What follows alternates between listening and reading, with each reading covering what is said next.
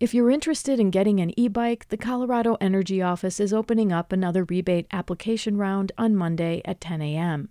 Income eligible Coloradans have until Monday, September 18th, to register their email for the lottery style system. Base rebate amounts start at $1,100 for low income residents and $500 for moderate income residents. For more information, go to energyoffice.colorado.gov. The Southern Utes and the Ute Mountain Tribes will receive a share of the state's opioid settlement funds. KGNU's Ivonne Olivas has the story. Attorney General Phil Weiser announced Thursday that the tribes will be given one time funding for drug prevention education, recovery, and treatments to address the opioid crisis. The money for each tribe is based on the harm opioids have done to each community.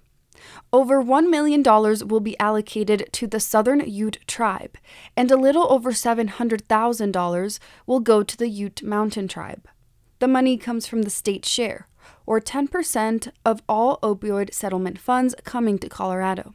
The rest of the opioid settlement money shared by the state is overseen by the Colorado Opioid Abatement Council. For KGNU, I'm Ivonne Olivas.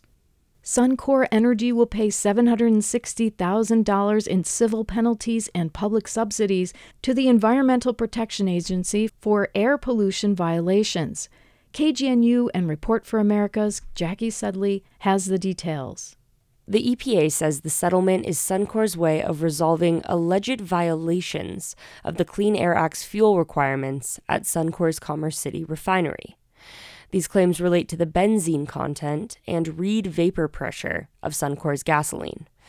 Suncor responded this past Wednesday by saying they reported the violations to the EPA, but when they calculated the emissions from the east and west plants together, their benzene levels did not violate any air quality standards.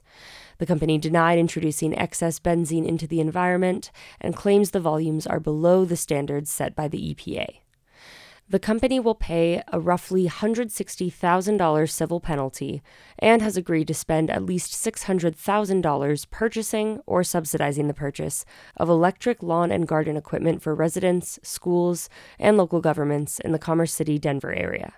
For KGNU and Report for America, I'm Jackie Sedley. Former Trump advisor John Eastman, who appeared in federal court last week as a co conspirator in plotting to overturn the results of the 2020 presidential election, was chosen as a lead attorney in a lawsuit filed by Colorado Republicans on Monday. According to Colorado Politics, former Colorado State Senator Kevin Lundberg told the publication Eastman is the right man to represent a lawsuit arguing that unaffiliated voters should not participate in state primaries. Eastman is one of two attorneys leading the case, which seeks to overturn Proposition 108. 108 opened state primaries to unaffiliated voters when it was passed as a ballot measure in 2016. Since 2018, voters who register as unaffiliated, almost half of Coloradans, have been able to vote in either Republican or Democratic primaries. Trump pleaded not guilty last Thursday to charges that he and co conspirators tried to block the peaceful transfer of power to President Joe Biden. Eastman hasn't been charged in the Trump case, but is identified in the indictment as co conspirator 2. Kroger and Albertsons are negotiating the sale of over 400 stores throughout the country, according to several news sources. The move is seen as an attempt to help the two grocery store giants merge with fewer legal roadblocks. The corporation's proposed $25 billion merger was made public in October.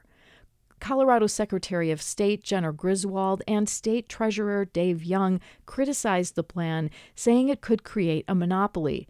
They urged the Federal Trade Commission to block a merger, citing concerns that allowing it could create unfair price hikes for consumers, lower employee wages, and push out competition. Colorado Parks and Wildlife is warning Denver metro residents to keep pets indoors and clear food and trash from outside their homes after a bear was sighted in Lafayette, Broomfield, and Westminster. Police in Broomfield and Lafayette received several calls reporting sightings of what seemed to be the same large bear. They're asking people to call 911 if they see the bear in their area. Two 80 year old beehives were found in the walls of the University of Colorado's old main building. KGNU's Zach Thompson has more. The beehives were originally discovered during the inspection of the building in preparation for a 2024 preservation project. The hives collectively housed an estimated 200,000 bees. A CU Boulder statement indicates relocation efforts began on August 15th. Miles McGoffey, owner of Mountain Warrior Honey, was called upon to oversee the relocation. Thermal imaging showed the hives were established in hollow buttresses that were each around 2 feet and 4 feet long. Settled debris indicates the hives may have been active for as many as 80 years. McGoffey has relocated the bees to a temporary location, allowing the bees to prepare and build up reserves for the winter. He plans to move the bees to a permanent location next summer. The bees are credited with contributing to the biodiversity around campus. The Old Main Preservation Project is still awaiting clearance from the university's board, but they plan to fill the non structural buttresses to prevent new hives in the future. For KGNU, I'm Zach Thompson. Temperatures are expected to cool off towards the end of the weekend with a chance of afternoon thunderstorms Saturday. For now, still sunny with wind gusts as high as 17 miles per hour today. In Boulder, a high near 89 and a low around 58. In Denver, a high near 91 and a low around 57. In Fort Collins, a high near 88 and a low around 55. For KGNU, I'm Benita Lee.